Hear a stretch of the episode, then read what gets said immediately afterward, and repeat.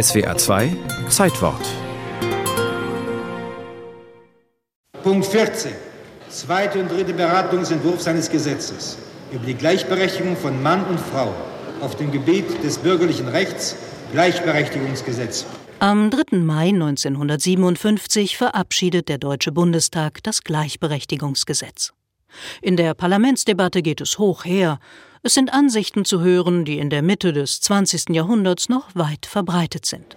Dass nämlich der Mann nun einmal dazu da ist, zu verdienen, und dass die Frau dazu da ist, die häusliche Geborgenheit zu schaffen, die der Mann braucht, damit er verdienen kann. Dass die Gleichberechtigung von Mann und Frau Mitte des 20. Jahrhunderts Einzug in Deutschland hält, ist vor allem einer Frau zu verdanken, der Rechtsanwältin Elisabeth Selbert. Sie ist eine von nur 4 Frauen im 65-köpfigen Parlamentarischen Rat, der 1949 die Verfassung der jungen Bundesrepublik Deutschland ausarbeitet.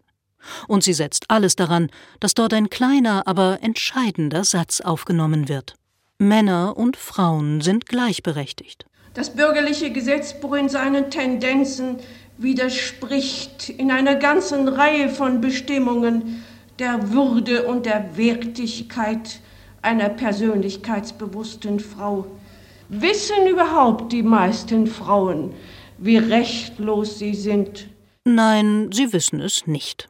Unter anderem dürfen Ehefrauen kein eigenes Konto führen, ohne Einwilligung ihres Mannes nicht arbeiten oder bei der Erziehung der eigenen Kinder mitreden. Und auch bei einer Scheidung geht die Ehefrau leer aus. Allerdings ist mit der Einführung des Gleichberechtigungsgrundsatzes in die Verfassung für die Frauen noch nichts gewonnen. Denn neben der Verfassung gibt es auch noch die einfachen Gesetze. Und die stammen größtenteils aus der Kaiserzeit, als der Mann noch unbeschränktes Oberhaupt der Familie war. Sie alle verstoßen deshalb gegen den neuen Gleichberechtigungsgrundsatz und müssen geändert werden.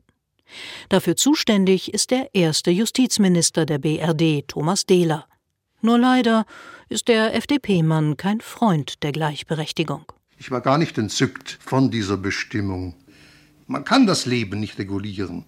Ich zum Beispiel bin ein ausgeprägter Ehetyrann. Dehler verschleppt die Anpassung der Gesetze an die neue Verfassungsnorm der Gleichberechtigung. Zur Freude der Kirchen, die ebenfalls gewaltig dagegen Sturm laufen. So verstreicht die bis 1953 laufende Übergangsfrist für die Anpassung. Die Folge: alle nicht an die neue Verfassung angepassten Gesetze treten außer Kraft. In der Rechtsprechung tritt deshalb das Richterrecht an die Stelle des Gesetzes, was zu einem ziemlichen Durcheinander führt. Trotz des nun sehr offensichtlichen, akuten Handlungsbedarfs dauert es trotzdem noch weitere 4 Jahre, bis das Parlament endlich ein Gleichberechtigungsgesetz verabschiedet, das die Umsetzung des Gleichberechtigungsgrundsatzes der Verfassung in die einfachen Gesetze regelt. Meine Damen und Herren, damit hat der Deutsche Bundestag eines seiner bedeutsamsten Gesetzgebungswerke in der Realisierung des Grundgesetzes abgeschlossen. Die gesetzlichen Anpassungen an den Gleichberechtigungsgrundsatz ziehen sich über Jahrzehnte hin. Erst 1977 dürfen Frauen beispielsweise ohne die Einwilligung ihres Ehemanns eine Arbeit annehmen. Während in Deutschland dem Gesetz nach Frauen und Männer inzwischen gleichberechtigt sind, lässt die Gleichstellung von Frauen hingegen auch heute noch gewaltig zu wünschen übrig.